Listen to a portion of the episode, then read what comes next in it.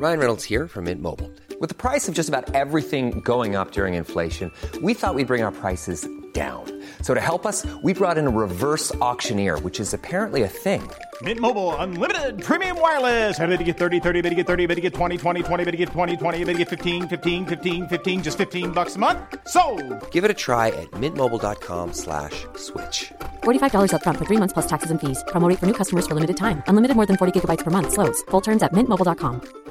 Hiring for your small business? If you're not looking for professionals on LinkedIn, you're looking in the wrong place. That's like looking for your car keys in a fish tank. LinkedIn helps you hire professionals you can't find anywhere else, even those who aren't actively searching for a new job but might be open to the perfect role. In a given month, over 70% of LinkedIn users don't even visit other leading job sites. So start looking in the right place. With LinkedIn, you can hire professionals like a professional. Post your free job on linkedin.com slash achieve today. Planning for your next trip? Elevate your travel style with Quince. Quince has all the jet-setting essentials you'll want for your next getaway, like European linen, premium luggage options, buttery soft Italian leather bags, and so much more. And it's all priced at 50 to 80% less than similar brands. Plus, Quince only works with factories that use safe and ethical manufacturing practices. Pack your bags with high-quality essentials you'll be wearing for vacations to come with Quince. Go to quince.com slash trip for free shipping and 365-day returns. You're listening to Scoop B Radio with Brandon Robinson. Scoop B Radio. Heavy Live with Scoop B. I am Brandon Scoop B Robinson, senior writer at Heavy.com uh, and host of Heavy Live with Scoop B. And welcome to another edition of the show for all those who are paying attention on Heavy on Lakers and Heavy on Celtics Facebook pages, as well as Periscope on Twitter uh, via my Twitter account at Scoop B, as well as uh, Heavy's YouTube channel. Welcome everybody. Uh, we got a special guest. I've known you since I was about yay high, and uh, good to have you in right now. The one and only Chris Broussard of FS1. What's going on, Chief? I'm great, man. How are you? Happy. Yeah, you were about 12 years old? I was. 14, 12 or 14? I was 12. I was 12. And I met you in the New Jersey Nets locker room. Yes. I got you confused with Aaron Williams. You know, it's a lot of light skinned brothers in, in the I locker can see that. Other than that, he's about a foot taller. I can see the resemblance. Yeah, that, I mean, that was a crazy time when I sit back and I think about it because I feel like there was a lot of talent in that Meadowlands back then. You had Stephen A. Smith when the Sixers would come to town at the Fire. You had Woj, who was at the Bergen Record at the time. It had you there. It had Fred Kerber. Uh, y'all, I think. Frank Isola was on the Knicks beat. what, was the Knicks with him. What was that time like in the 90s between New York and New Jersey, just being a, a writer? On the, you were there. You were at the Times at the time. What was that time like? I mean, man, it was so much different than today. It was like a, a different world, to be honest, covering pro sports back then because you didn't have social media. You didn't have, obviously, Twitter and Instagram. So stories broke once a day. I mean, hmm. not, not that the story broke every day, but in the morning was the only time a story really broke. I mean, unless the radio got something, which was rare, but generally, so if you got a scoop at 5 p.m., you know, one night. Well, 5 p.m. you could write it, but if you got a scoop, because you're writing your deadlines that night. Right. If you got a scoop at say 1 a.m., you would have to uh, sit on it. Or or if you got a scoop all in the morning, you'd have to wait till the next day's paper came out and you just hope that no one else would get the scoop. So like you got a if you got a scoop at say 12 noon, hmm you, you, the the soonest you're gonna be able to get it out would be the next morning. So you would hope that you were the only one that got the scoop and, and keep kept it that way. So um, it wasn't, you know, it was you worked hard. Right. We went to shoot arounds every morning before games, games every night, traveled with the teams, of course, like they still do. Right. But it wasn't 24 7, like stuff constantly breaking, constantly looking at what's national, a national reporter right, or any of your local beat writers. And so uh, that was different. And then you didn't, you know, there were some national writers like Peter Vecsey for the New York Post broke broke a lot of news. But for the most part, you competed. When I was at the New York Times, I competed with the local papers for the most part. Yeah. Um, now, of course, if you write for the Times, the Post, you know, whoever, um, you're competing not not just with your local writers, but you're competing with Woj and Shams and Chris Haynes from Yahoo, and you know, like you're really competing with national guys to break stories. So I think as as all consuming as it was back then, I think it's got to be much more taxing today because it just never ends. It never, it literally never stops. it's so, like Lamb Chop, the song. I'm glad I don't deal with that anymore. Yeah, you you kind of made that transition to like opinionist or just personality. Do you miss any of that new stuff at all? I don't miss the chasing the news because that. I mean, I, I obviously I broke my share of news back in the day, but that was never really my passion. Um, I loved covering sports and writing, you know, stories on the players, feature stories. Like when I wrote for ESPN the magazine, that was great. Getting to spend Radio. A week straight with a player or three, four days with a player. You're at his home, you're out to eat with him, you're meeting his family and writing stories like that. That was really, I was more into that. Obviously, as a beat writer, you broke stories, but also just being at the games and covering the games. And I used to really like writing game stories. I mean, game stories aren't that big of a deal now, but I used to enjoy writing game stories uh, for the newspaper. Um, and then, you know, covering the team at practice every day and, and again, getting scoops and things like that. I mean, you're always looking to break stories in terms of getting information that nobody else has. But now there's really such a focus on transactional um, breaking news. But um, I, I like sideline reporting. I miss that. Um, I'm not in the arena nearly as much you know, because I do my radio show, The Odd Couple, on Fox Sports Radio, seven to ten every night, or when I'm if I'm in LA, four to seven Pacific. So there's really not enough time during the week to get out to games. Mm-hmm. So I go on weekends, but I'm, I, you know, you when you're in the arena, you're there and you're just you're seeing everybody and you're talking to executives and players, and that's always fun. And so you miss some of that. And there's times, I mean, like I said, I really liked writing game stories. I, I, I enjoyed trying to write a compelling, captivating story that would draw the reader in. And so on deadline, covering the NBA finals and big time playoff games, when you're writing on deadline, sometimes you're writing two stories at once because mm-hmm. the deadline's that quick. You got one lead for what for one team winning and one lead for another team winning if it's close. And so stuff like that, just the adrenaline rush you get from that, that was always cool, man. Um, but overall, I'm definitely happy to have made the transition. What it is really is this the equivalent, since we're talking about newspapers, mm-hmm. it's the equivalent of going from a beat writer at a newspaper to a columnist mm-hmm. at a newspaper. Where now, as a columnist, you just write your opinion and, you know, you don't have to break the news and things like that. Um, so I'm just doing that on television and radio now. And I think you brought up a, a, such a, a, valid point. I remember um, when I was in undergrad, and uh, I took that trip with you to ESPN years ago. And I remember when I wrote that feature story on you, one of the things that, that stood out to me uh, was when you were in college.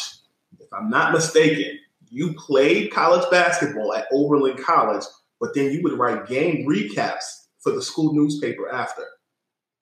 Yeah, yeah, that was uh that was that was uh yes, I did. At yeah. first I wrote um you know, I was on the basketball team. I think it was a weekly newspaper. Mm-hmm. And I wrote a few articles on the team with under my name, byline Chris Broussard, and I'd be in the story. I always had a good game when I wrote the story, you know. I, Whether I actually do it or not. But then eventually I started using a pen name. I didn't I think I may have written gosh, I don't know. It was only maybe about six no more than five or six articles. I don't think I did like that. Right. That I eventually started using a pen name. Um, and then I did my senior year. I wrote a big column Right. uh, under my own name Right. about playing that season, and we had we had a tough season my senior year. So uh, I wrote about the the the struggles that we had and how tough it was. But it was um yeah. So it was it was not exactly uh hardcore journalism when you're on the team. Although it did lend itself to breaking a lot of stories. Yeah, I would imagine that I was broken all types of stuff had I wanted to do it with my boys and my teammates, but I didn't. You want to pull a D'Angelo Russell. Mhm. And I very well could have, believe me. I mean, I'm sure every college team could do that. Got stuff like that going on. For sure. Tell me something. You um, you're at FS1. You were at ESPN. Um, you've been all over the place. The Cleveland Plain Dealer, I think you were at before you were at the. That was my first newspaper. Cleveland Plain Dealer was my first job out of college. Uh, the Akron Beacon Journal was my second job. That was four years later, and that's where I really got my big break. Started covering professional sports on a regular basis.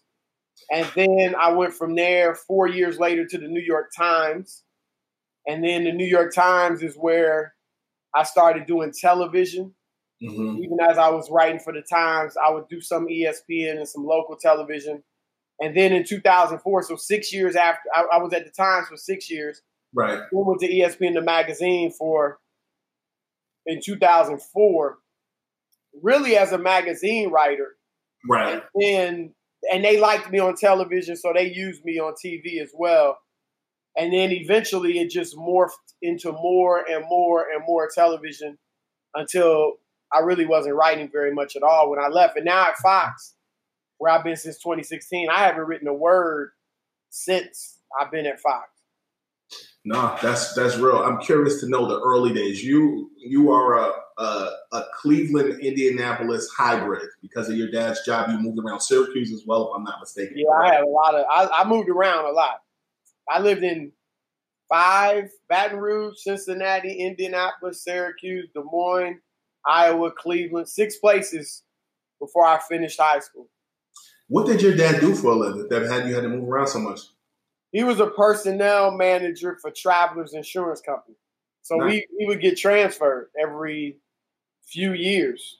I mean, I lived in, in Indianapolis for four and a half years, Mhm. Syracuse for a year and a half, Des Moines, Iowa for two and a half years, and Cleveland for about a year and a half before I went to college.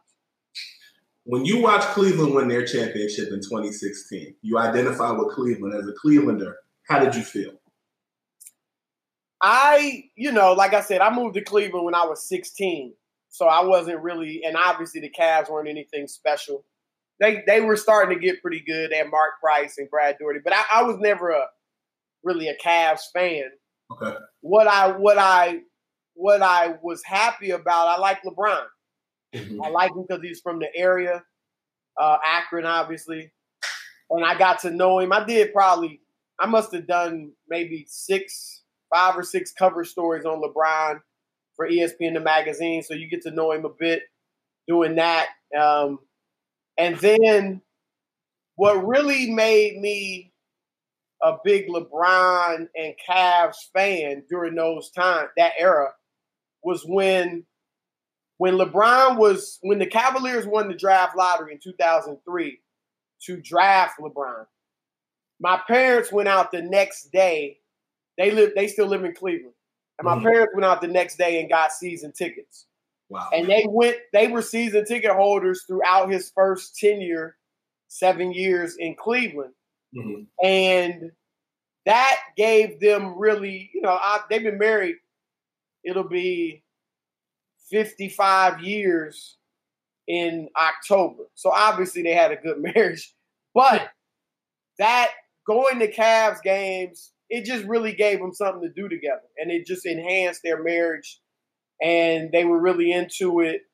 And um, so being that that my mother really loved LeBron, she's met him, got a picture with him. My daughters have met him, um, and so I was happy for LeBron. I was happy for the city of Cleveland. Obviously, having never, you know, not won a championship in 52 years. And I covered uh, the Indians when they went to the for the New York, no, for the Akron Beacon Journal. I was a backup beat writer when they went to the World Series in '95 mm-hmm. and had a chance to win it against Atlanta, but lost. So I had been close to them winning that elusive championship. But yeah, so it was. I was like I said, it was just a great to cover that finals, to be there for those games. Um, it was a great experience, and I remember uh, on the court after the, you know, as they're celebrating winning the championship and everybody's going crazy. Rich Paul, LeBron's agent, is in my ear. You know he the greatest ever now. You know he the GOAT. Jordan couldn't have done that. Jordan, he's trying to put it in my ear so I go on TV and say something like that. but, um, but, yeah, man, it was it was just good uh, to to be to experience that. You know, when was the first time you had heard of LeBron, you watched LeBron, and you knew that because he was in that Slam magazine high school phenom era of where everybody there was, you know, there was Amar'e, there was Carmelo, there was there was Lenny Cooke. When did you first lay eyes on him and know that? When did you meet him? I him? First heard about him because I probably I may have encountered LeBron when he was a little boy.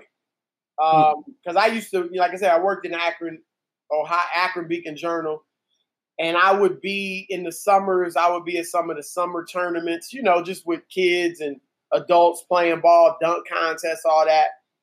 And the guy that ran a lot of the ones I went to was in LeBron's inner circle early in his career. He's not mm-hmm. anymore. Okay. And so it's a very good chance I saw LeBron as a nine year old, I don't know, you know, playing ball or something like that. But I first heard of him from this guy who was in his inner circle.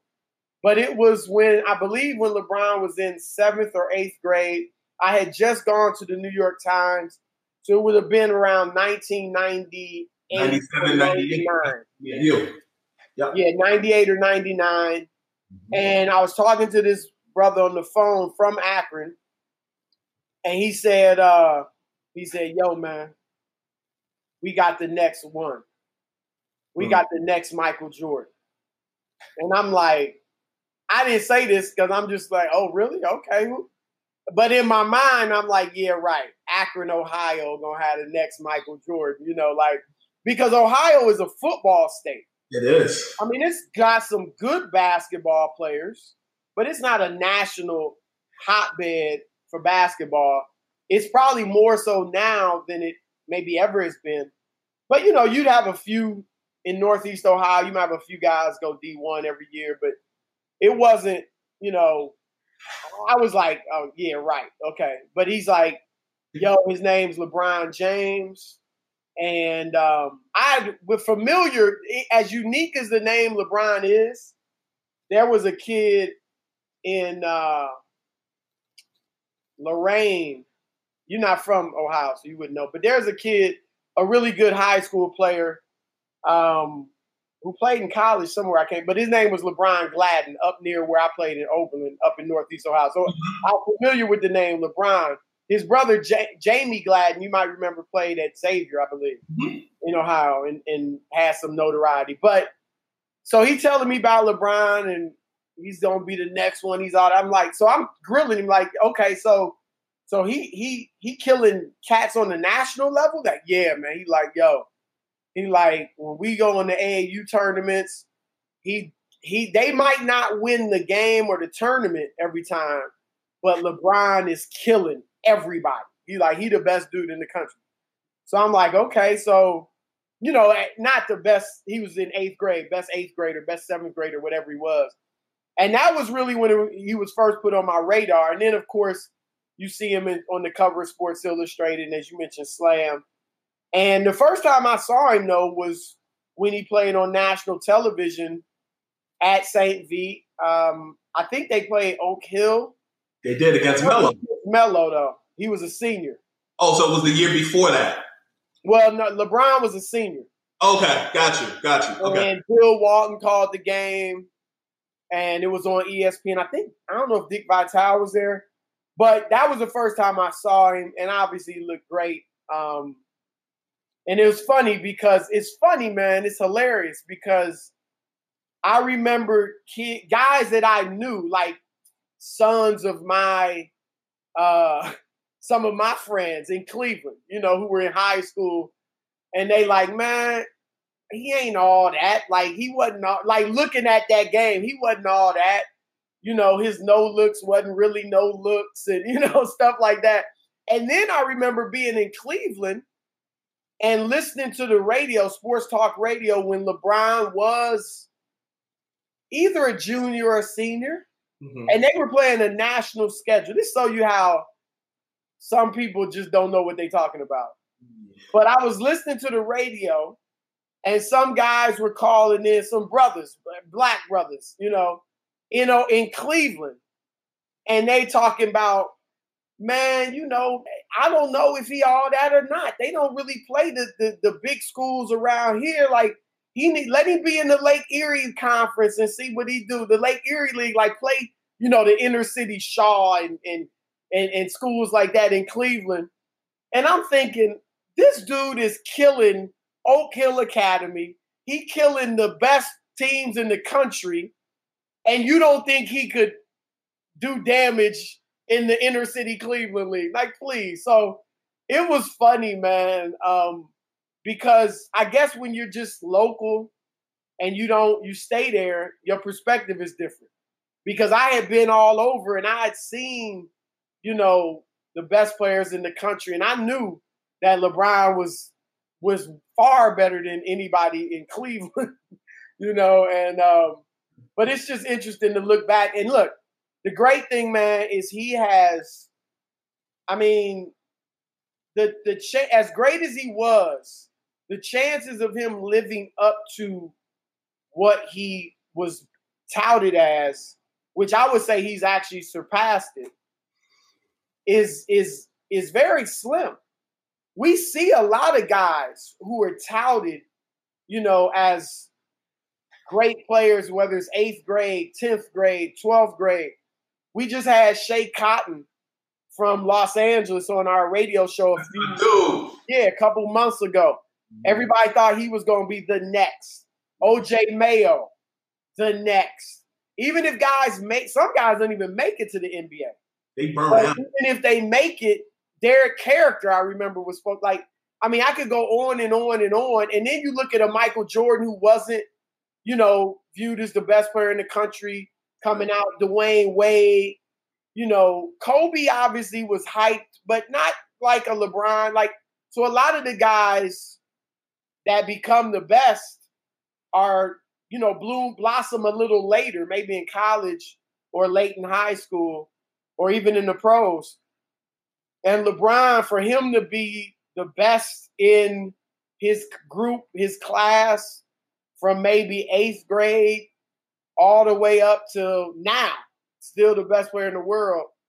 It's pretty incredible, man. It's a, and then all he's done off the court. It's just a great story. I mean, it's a testament to having a good uh, circle around you. You mentioned Rich. Uh, you look at Maverick Carter. Um, you look at uh, some of the other guys that are in his circle. You know, it's, it's been pretty pretty consistent. No controversy. No no no struggle. No you know, he married his his high school sweetheart. He, you know, he did what he had to do. And so I think you bring up a valid point, which transitions into my, my question about the NBA Finals. Uh, LeBron James played for the Cavs, went to Miami, came back to Cleveland, went to the Lakers. He is a member of the Lakers now, plays against his former team of the Miami Heat, against his former coach, Erik Spoelstra. What do you see in this series? Five games. Lakers in five. Lakers in five. I thought about going seven. Okay. Um, I'll give you some of the reasons. Look, the Heat. Obviously, they play as hard as anybody. They're tenacious. They're tough. They're well coached. Uh, and I thought, you know what? Bam Adebayo. I'm not gonna stop Anthony Davis, but you know, can guard him about as well as he can be guarded. Jimmy Butler, Jae Crowder, Andre Iguodala. Not gonna stop LeBron, but probably guard him as well as he can be guarded. Um, the Heat can shoot it. Erik Spoelstra obviously knows LeBron well. Maybe can come up. Look, against Milwaukee, came up with a defense walling off the paint to stop Giannis or slow him down. Against Boston, he came up with the zone defense that slowed them down. Maybe he could come up with something. But then I said, you know what? No. The Lakers are so far superior talent wise, mm-hmm. experience wise, and LeBron is on such a mission. I mean, you we've all heard the stories of the bubble, and it's been clear that LeBron really wasn't that happy in the bubble. He's there for one reason to win that championship. And now it's right within his grasp. And if they look, the Miami Heat cannot beat the Lakers in a series. I mean, they can win a game or two. They can't beat the Lakers in a series. The Lakers would have to beat themselves to lose this series. And so I think with all that, and then the personal connection to Miami, the tension there was between LeBron and Pat Riley when he left there, the fact that someone that they say it was Pat Riley, I don't know exactly who it was, but that someone told LeBron when he left he was making the biggest mistake of his career. Like LeBron, I would be shocked if he lose if they lose this series. I mean, floored beyond belief because I wouldn't be floored if Miami makes it a tough series, even though I'm saying five. But I would be floored if they won it because it would be one of the biggest upsets in NBA Finals history. Riddle me this. Okay, the Lakers are playing the Heat in the finals. If LeBron and the Lakers win, does that debunk the myth that the bubble deserves an asterisk? And if they had played the Celtics in the finals, would that have mattered as far as the asterisk conversation that platoon things at the beginning of the bubble? There's no asterisks. There's no asterisks. I, I don't believe in asterisks. Now, what I do believe in is that, say, say in baseball, they should have vacated the title that the Astros won with the with the cheating.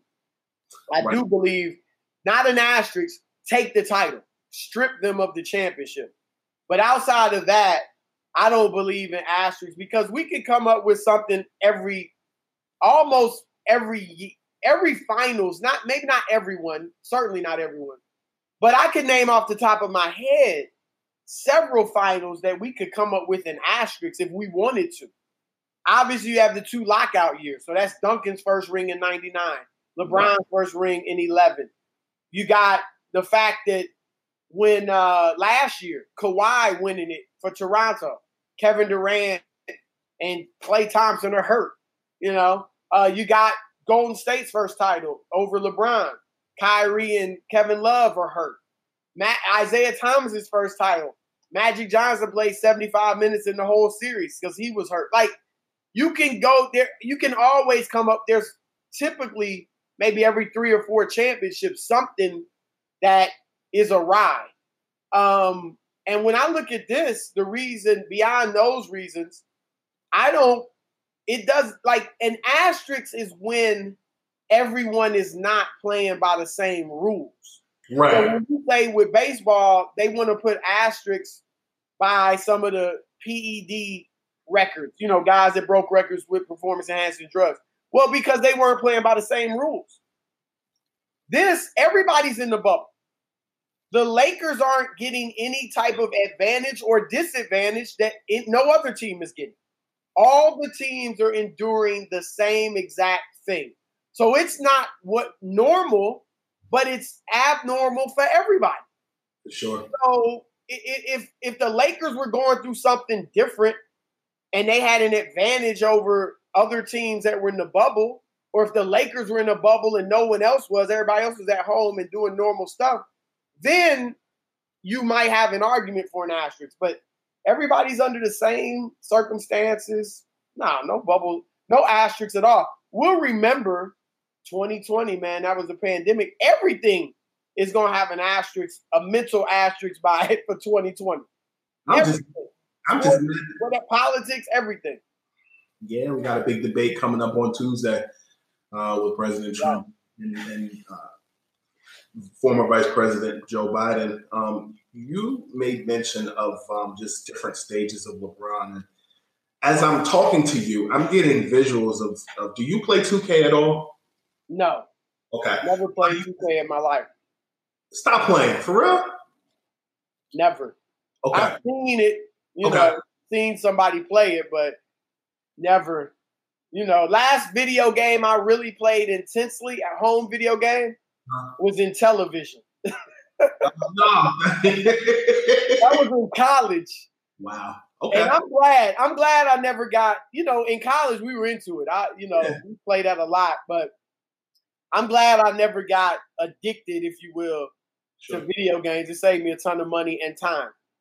Well, I use this visual. So when play 2K, you have the active teams, you know, with the like NBA 2K21 is out, so you got the the active rosters of you know Lakers with AD, LeBron, and you got the Heat with Butler and you know Duncan Robinson, what have you. So then in the game you have like the legendary teams. So you may have like you know the the 79 Lakers. You may have like the 91 Bulls.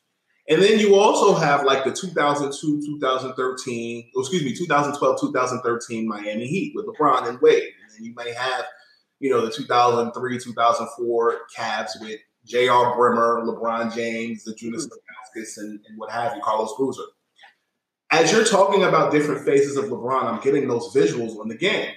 And I, I guess my question is to you, which version of LeBron uh, would have to come out in this series against the Heat? Is it Miami Heat LeBron playing on the Lakers? Is it LeBron in his first stint with the Cavs? Is it LeBron's second stint with the Cavs?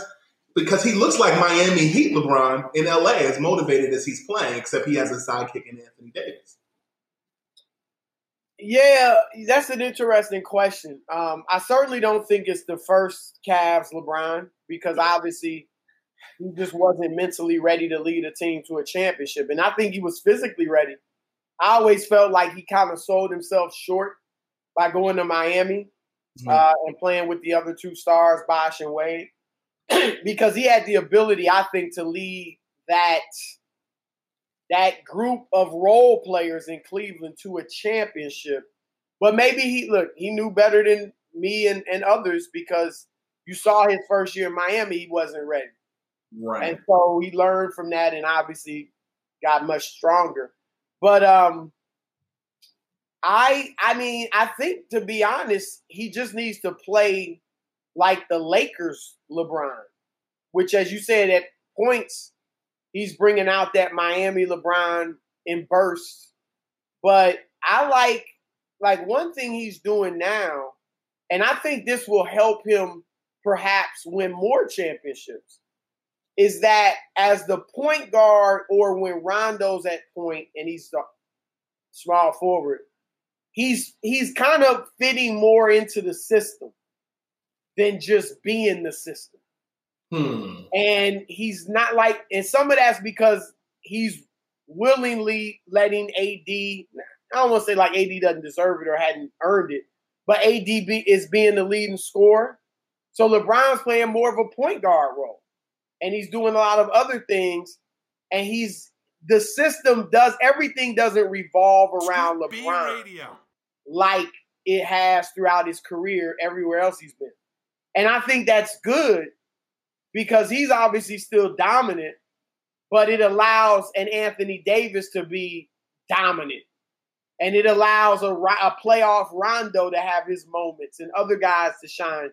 And so I think if LeBron plays this way and stays physically, you know, at, near the top of his game, I think he could win more championships like this because the natural transition would be AD becomes kind of that number one offensive guy and the best player, and LeBron is the second best guy, but he's still a top five, top 10 player in the world.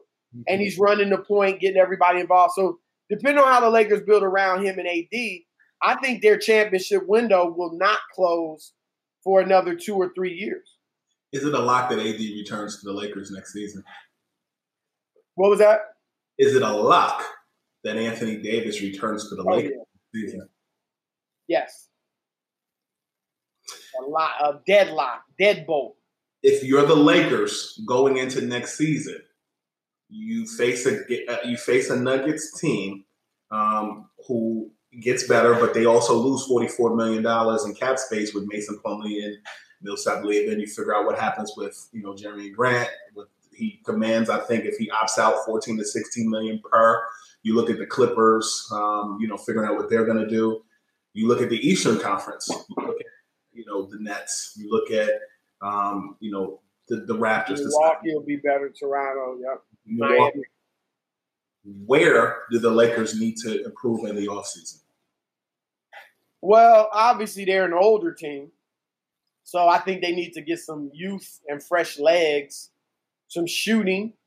Obviously, um, I mean, what what particular individual player that is is you know that's tough to say. Obviously, they love to get a Bradley Beal, but you know that that's probably unlikely. But I just think if LeBron can doesn't lose too much, and he may not lose anything physically, um, and AD with the confidence from having won a championship and having done it on the biggest stage is going to get better.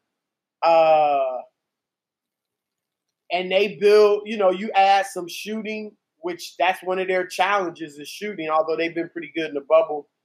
Then I think they, you know, they're right there because every team's got some flaws. Mm-hmm. Clippers need size. They want a playmaking guard. Um, Milwaukee obviously has their issues. Miami's going to have its issues um, unless they were to get a Giannis, which they're not. Um, so Toronto's, you know, could they lose Fred VanVleet? But even if they don't, they still have issues. Boston's still figuring it out. Denver, um, you know, the bigs with the Lakers gave Jokic some problems. I mean, he had his moments and he had his games even, but they, you know, they made it tough on him. So the Lakers aren't the perfect team next year, but they will be if LeBron doesn't lose too much physically, they'll be right there and and perhaps even the favorite going into next season. What went wrong with the Celtics? I think that Miami's tenacity wore them down. I think, and Jimmy Butler said it, Boston's a more talented team, but they're young. Kemba's never been on this stage before. And granted, you could say the same thing about Miami, but um, you know, Jayson Tatum's still a young guy, as great as he is, and and Jaylen Brown. Um, they they're a small team, you know, for the most part, and um, I just think that Miami was tougher, more tenacious, grittier, and Brad Stevens is a good coach. Spo out coached him in this series. He did. The Nets are they a preseason in the Eastern Conference next year? I don't. They're certainly a contender. Obviously, I don't know if I would say that they're the favorite, um, because we saw it with the Clippers. Like you could look at the Nets supporting cast and say, "Man, those dudes play hard. They they're the little engine that could. They're going to fit in perfectly around Durant and Kyrie. You got your two stars, then you got Joe Harris and and all your and Jarrett Allen, all your role players that just like to do what they do. They gonna be nice, but a team like with the Clippers dropping in the two stars, Kawhi and Paul George, it changed the dynamic. And they no longer were that little engine that could. They were no longer were Daniel with the slingshot. Mm-hmm. Now they were, you know, the hunted. And it showed their attitude became that. And Yeah. they weren't as feisty and te- tenacious as they were before. Now I think they can get it back next year, but though that just shows you some of the challenges. It's easier to add role players than stars because stars change everything. Like, Yeah. like how is Spencer Dinwiddie and Caris LeVert going to fit around Kyrie and uh, KD? Now, one of them you can have maybe come off the bench and he'll that'll be his unit and he can go for his and maybe average, you know, 15, 18 points. But what if one of them starting?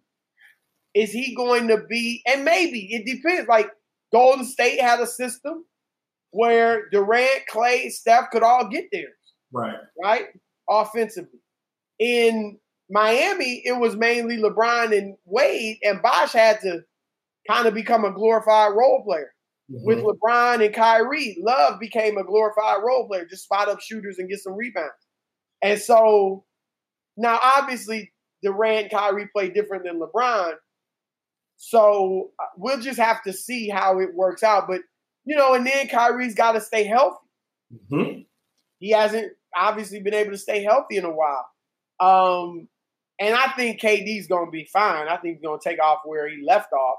But, you know, you just got to wait and see with the Achilles. Does it have any impact? I don't think it will.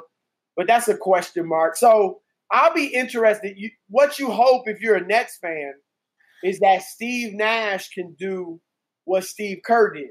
And what Steve Kerr did was as and that and I Mark Jackson deserves a job. Like I think I, I think so many jobs he would do a great great job at. Like Philadelphia is just one.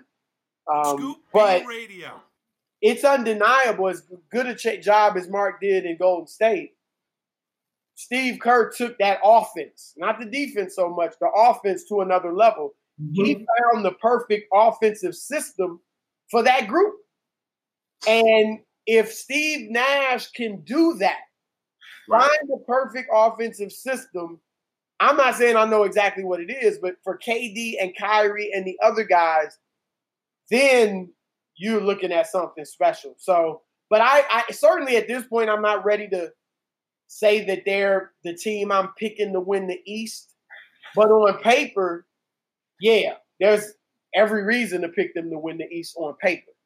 Switching to the Manhattan borough, uh, after we uh, were in the Brooklyn borough, you discussed, um, you know, the Bucks a little earlier. Do you think Chris Paul stays in Oklahoma City, goes to the Knicks, or goes to the Bucks? Well, I don't think he'll stay in Oklahoma City. Obviously, they're moving on from Billy or moved on from Billy Donovan. He's in Chicago, of course. Um, and I just think, like, you know, if they can get off as great as Chris was this year, obviously he was a great, good soldier, but you know, he wants to play for championships. Mm-hmm. And they want to, they know, and he knows they're not a championship team. Yes. So it would be wise to get off of him if you can with that contract. Now, to me, and obviously I, I see and hear the Knicks talk, it makes absolutely no sense for him to go to the Knicks on either side, him or them. But if you're the Knicks, I mean, the fans, they're tired. This would just show. Now, look, Leon Rose and World Wide Wes and these guys, they have the fans are willing to give them a shot. They're willing to say, okay, this is a different regime. This is a former agent. This is World Wide Wes. Maybe they can make it happen. But if you just if you bring in Chris Paul, you are showing that it's the same old situation. How many legends past their prime have the Knicks brought in? And Chris is still playing well, but you know, come on. Penny Hardaway. I mean, Amar'e was legit when he came and had a good run with the Knicks, but still, he was, you know, he wasn't the same because of his knees. Um, Steve Francis, Stephon Marbury, who again had a nice little run for about a year with the Knicks or season, but you get what I'm saying. Like they they constantly are bringing in guys. Jason Kidd, mm-hmm. after like five years late, too late, right? And so that's what this, this and and you're not ready. What's Chris gonna do? Make you mediocre?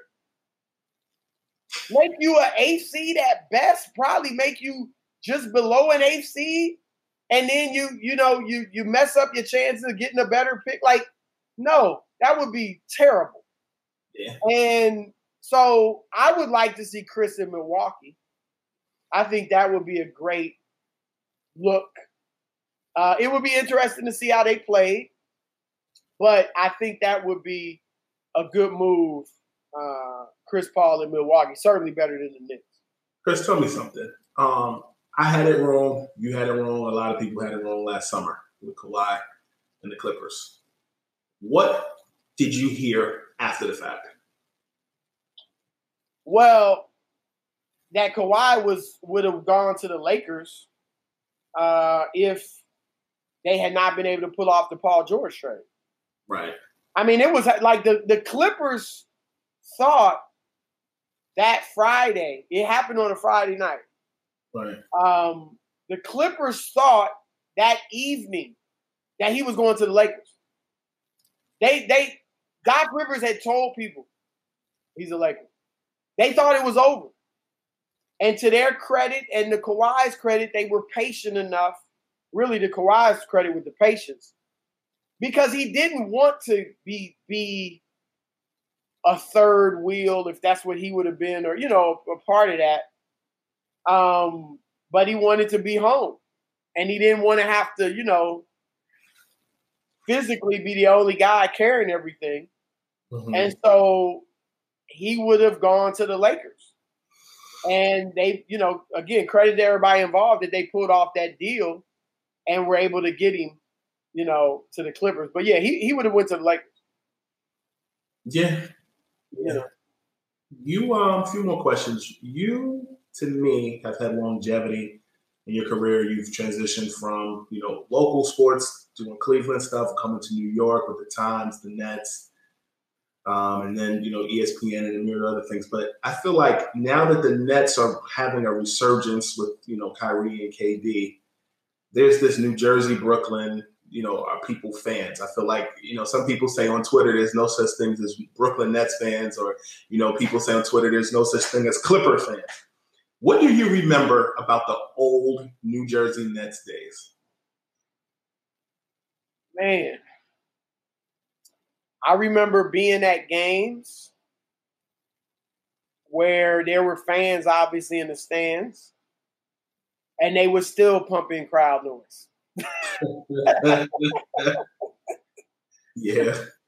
Oh, I remember, man, and I and not this is not to throw any shade because I had fun covering the Nets, and the Nets were a big story. I mean, when I covered the Nets, they had John Calipari was the coach. Um, they had Kerry Kittles. Keith Keith Van Horn was going to be the the next great white American star. You know, um, they had Sam Cassell. Then they traded him for Stephon Marbury. So they were a big story. But the Meadowlands, man, it was just, it just was, it was one of the worst game experiences in the league. Mm-hmm. And I'm not saying it was horrible. It wasn't like a dungeon or, you know, it was a terrible experience, but it just wasn't up to par with the other arenas. It just wasn't. Um, I mean, I remember at one point they started bringing, they would have a, like a high high school bands in the crowd. And yeah. they would play, which was nice, but it gave it the feel of a, like you had almost at a high school game mm-hmm. you know, um, rather than a professional NBA game. And um, it just, it was just, it was just a notch below. And then when they got Jason Kidd, of course, and I was off the beat by then, I was on the Knicks. I remember, you know, of course, the Knicks had Latrell Sprewell, Allan Houston. At that point, I think Glen Rice, Larry Johnson. Like the Knicks were supposed to be the best team in this in the area. Mm-hmm. And it, they weren't a championship team, but you know, they were going to go. They had Van Gundy as the coach, Jeff. They were going to get to the second round or, you know, make some noise in the East.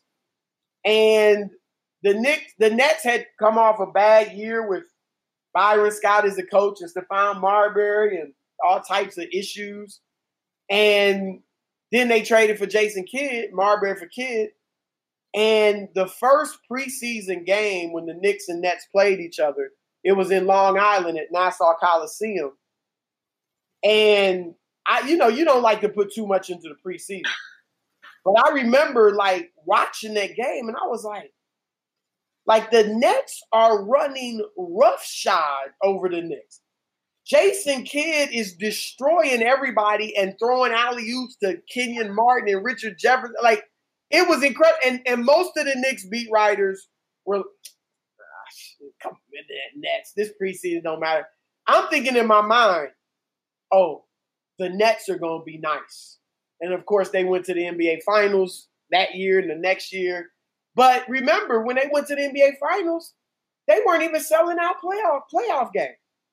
So that shows you it's unfortunate because I live in Jersey and be great to have a team here, but they needed to go. They needed to go. And I was you mentioned we were talking earlier. I was in Queensbridge last weekend, and you know, of course, a lot of Knicks fans. And I told them, I was like, look, this is your excuse. You can become a Brooklyn fan. you got Kevin Durant, Kyrie Irving. Who in the world is gonna blame you for saying, you know what? I'm rocking with KD and Kyrie right now. It's still my city. It's still New York. You got the perfect excuse because the Knicks are horrible. And they still were like, nah, nah. I might go to a game or two, but nah, nah, nah. You know. So Knicks fans are loyal, but they're long suffering as well. Do you see Jason Kidd with a head coaching position come next year? Not next year necessarily, but I, I do think he'll get another shot. I think he'll get another shot. I think, you know, assuming they win the championship, that'll, you know, that's always looks good. You were on the championship staff. We know, you know, I thought he did a really good job with Giannis. People forget Giannis averaged seven points a game as a rookie. Mm-hmm. And then I think 12 or 14. And like, you know, he gradually improved, and that was under Jason Kidd. And the team wasn't bad. It, you know, it, it got bad by the time he, he was they got rid of him. But, you know, he did a good job with Brooklyn with the Nets. So yeah, I think he he deserves another shot, and I think he'll get it eventually. Does Sam Cassell in Houston make sense? I don't know what Sam's philosophy is coaching wise. Scoop B Radio. Um, and I say that because one, I think Sam will be a really good head coach because Sam was a leader, man. Sam was a leader. I mm-hmm. cover teams where he's on. I love Sam. He's a great guy. He was a leader. All the players loved him. He could instill confidence in guys. I contend, maybe this is putting too much on it, but now obviously Stephon Marbury was a better player than Sam individually. But I contend that had the Nets not traded Cassell for for Marbury, and Cassell got hurt early in that season, and the Nets lost like 16, 17 straight games. And they fired so, Calipari and Casey. I remember. Yeah, and that led to Calipari getting fired. But had Cassell stayed healthy, been able and stayed playing with Keith Van Horn, at Jayson Williams, Kendall Gill, I think Keith Van Horn's career may have been different. Wow. Because remember, Van Horn was viewed, he was going to be a star. Average what, 19 and 8 as a rookie, then 20. Yeah. Like he was he was legit. And Sam believed in Keith. Keith hmm. wasn't that some players was like Keith is a little soft. But he had Jayson Williams, who obviously had the tragedy where he shot the man with the jet. But Jayson Williams was his bodyguard. Jayson loved him. He was tough. He was his protector. He built Keith. He was going to protect Keith. And then Cassell built up Keith. Like, that's my man. I believe that's, you know, like so Keith was brimming with confidence, and he his guys believed in him. And Marbury came, and I think that's I think that Marbury, from afar, I'm just this is speculation because it wasn't right from the get go almost with Keith and Steph. But I think that in Minnesota with Kevin Garnett I think that Steph may have, Stephon may have looked at Van Horn from a distance and said, you know what? He's not Kevin Garnett, but he's a really good all star type player. Like he, you know, he ain't that far behind. I mean, he's he's gonna be he's good, and I think he got to Brooklyn or New York, New Jersey, and and saw that Keith wasn't as good as he thought. Whether it was because he thought he was soft or whatever, he, I think, again, this is my speculation. Mm-hmm. I think he felt, man, this dude ain't, er, he ain't all that that everybody think he is. Everybody saying he is. And with Steph, it showed in his body language, in you know, just and and and it became evident he didn't believe in Keith. And I think that sapped some of the the energy, the life out of Keith, knowing his point guard, who Keith really wanted to play with. Keith had said before the trade, before he even knew he had a chance to play with Stephon Marbury, that that would be the one point guard he would love to play with. And so I think seeing that this guy don't believe in you, you're not, he doesn't think I'm as good as, you know, as he is, or you know, as good as he thought I was, or whatever. I think that just it just took the life out of Keith. Now you can blame Keith for that because you shouldn't let another player take your life like that. Right. But that's what I think happened. And then you know, Kidd comes in and Keith plays well, but never really became that twenty. You know that that star that people thought he might be. Are there any teams uh, who have coaching vacancies? You look at the Thunder, you look at the Pelicans. Um, I, I, was having trouble hearing you. I said, do you do you look at any of the coaching vacancies? Um, you have the Thunder, you have the Pelicans. Do you look at any of those coaching vacancies and say, Mark Jackson checks any of those boxes? Mark Jackson checks the boxes. I think he checks the boxes for Philly. Agreed. I certainly don't think Mike D'Antoni checks the box for Philly. Why?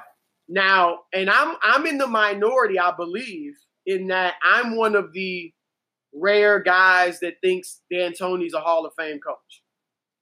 I mean, I, maybe there's more. I'm sure there's more, but I, I don't know that it's a majority of pundits.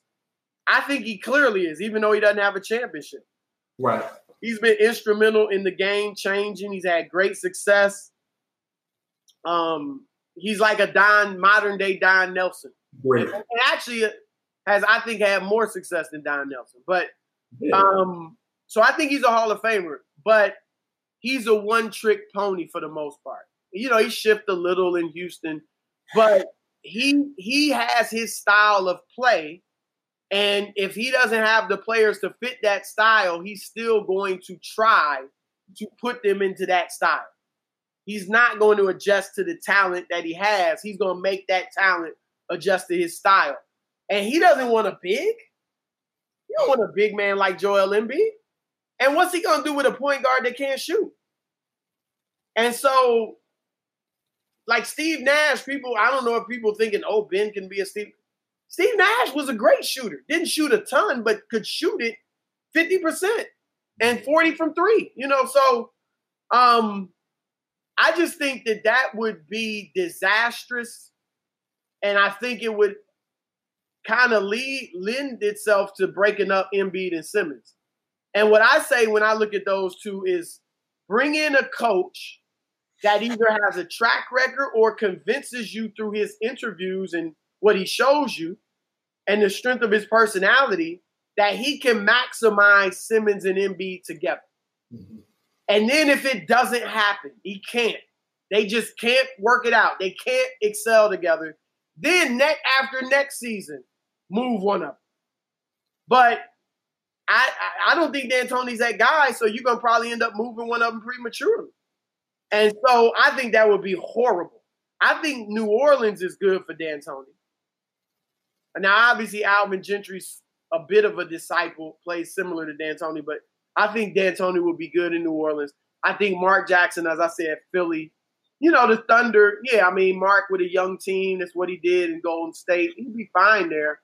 But I, I'd, I'd love to see him in Philly and D'Antoni in, uh, or Ty Lue would be good in Philly too. But I actually would prefer Mark personally.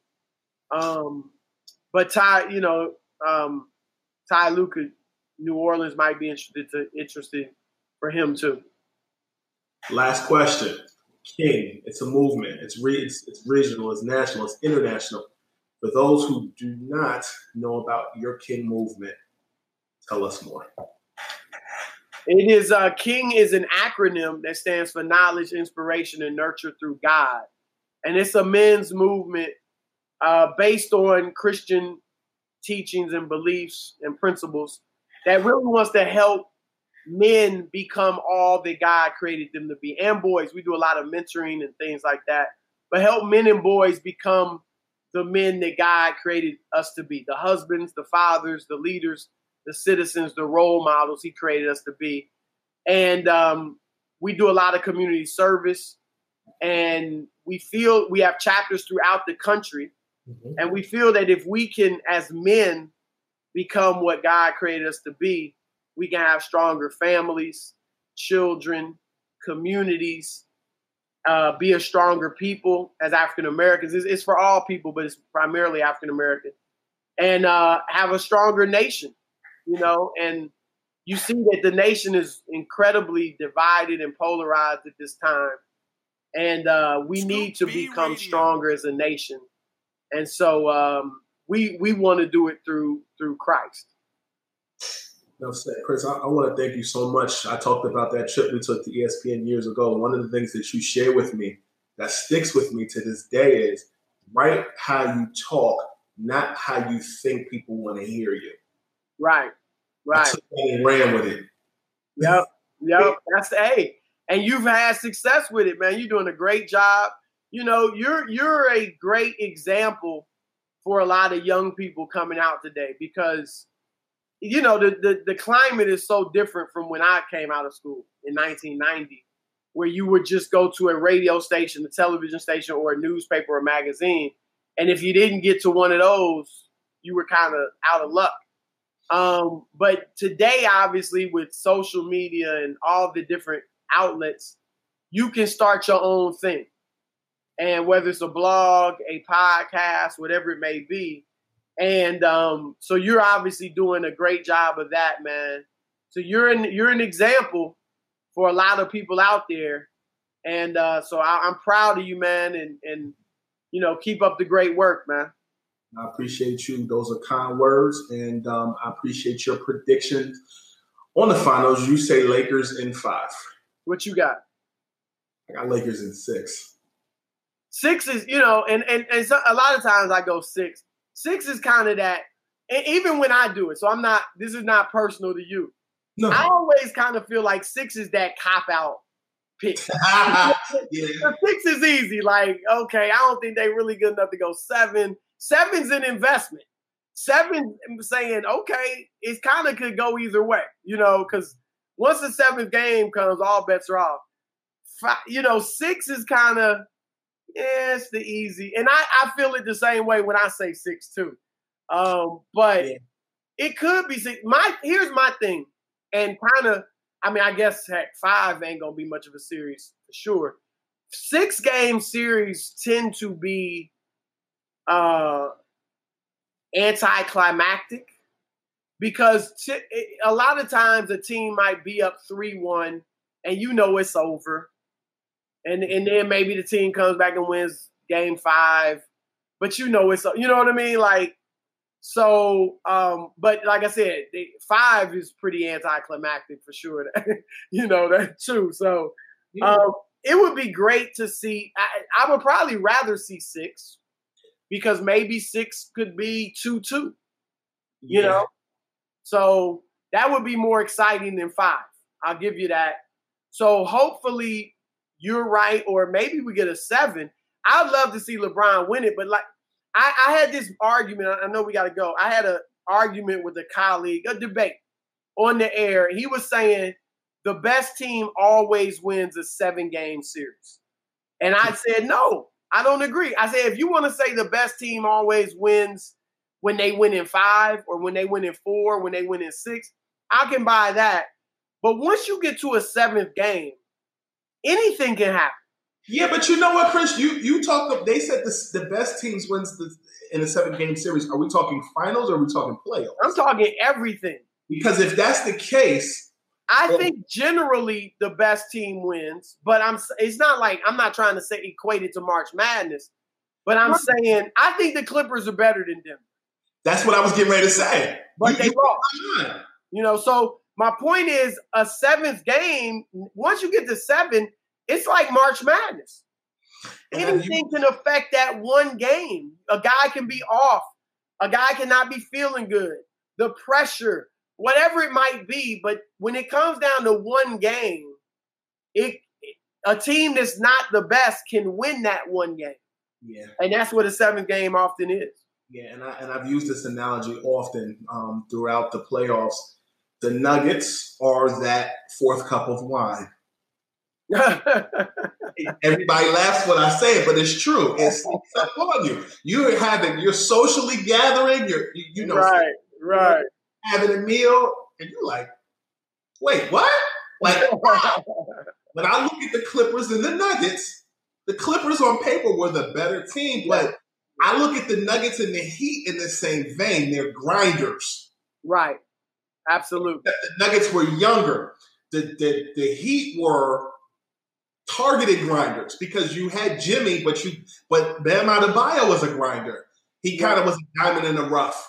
The world is beginning to know who he is. Magic Johnson saying his name on Twitter, and he's hype. You, you look at Duncan Robinson, he can shoot. Tyler Herro, to me, you could you could appreciate this. Tyler Herro is the second coming of Bob Sura mixed with Klay Thompson. You know what? That's not bad. I covered Sura when he was in Cleveland. Yup. He was a rookie. Sura was yeah, that's interesting, man. I love Bobby. He was a he was a really good guy. And um he got caught up in that he kind of he never settled in at point or two. No. So they had to play him. He kind of had to back up Terrell Brandon at the point. Then he played some too. So he kind of never really settled into that one thing. But yeah, by that's a, that's not a bad call. That's actually a that's actually a pretty good call. And I and I think when you look at Miami, they're grinders, but they but I feel like Miami almost got caught up in how everybody was so shocked that Denver was that good last year. Because people are paying attention to the Lakers, the Clippers, the Knicks, the Nets, everything else. I, I feel like Miami was like this secret that nobody wanted to let out until they kicked the Pacers' butt in the first round. Well, and look, they were a fifth seed too. Yeah. So you know you can't really blame people. Um, but they, you know, some people saw it. They they did show some stuff for sure. Credit to Jimmy Butler, man, and Erik Spoelstra, all those guys. Yes, sir. Brother, I thank you for your time. And uh, we'll. Enjoyed it, man. This was a lot of fun, brother. Yes, sir. We got to We'll- break bread soon. You do. I'm gonna call you soon. My Do man. it. All right, Heavy brother. with Scoop B. Signing off. And this is Scoop B Radio saying, you bring the coffee and I'll bring the Dunkin'. Kaboom! Even when we're on a budget, we still deserve nice things. Quince is a place to scoop up stunning high-end goods for 50 to 80% less than similar brands. They have buttery soft cashmere sweaters starting at $50, luxurious Italian leather bags, and so much more. Plus, Quince only works with factories that use safe, ethical, and responsible manufacturing. Get the high-end goods you'll love without the high price tag with Quince. Go to quince.com slash style for free shipping and 365-day returns. Okay, I have two new obsessions that I need to share with you. Impress No Glue Press On Manis and Impress Press On Falsies Lashes. Trust me, these are getting ready game changers. Both require no glue, so there is no damage to your natural nails and lashes, no mess, and no annoying dry times. Just one step and you're done. Boom. Instant glam. Visit impressbeauty.com slash presson and use code PRESSON25 at checkout for 25% off Impress Manicure and Press-On Falsies. Hey, folks, I'm Marc Maron from the WTF Podcast, and this episode is brought to you by Kleenex Ultra Soft Tissues, your ally to help tackle your allergy symptoms this season. I love the change of seasons, but nobody loves pollen and all those other things floating in the air that make you sneeze during this nice weather. Kleenex Ultra Soft Tissues are hypoallergenic and allergist approved, so fight back against watery eyes and runny noses without worrying about irritating your skin. For this allergy season, grab Kleenex and face allergies head on.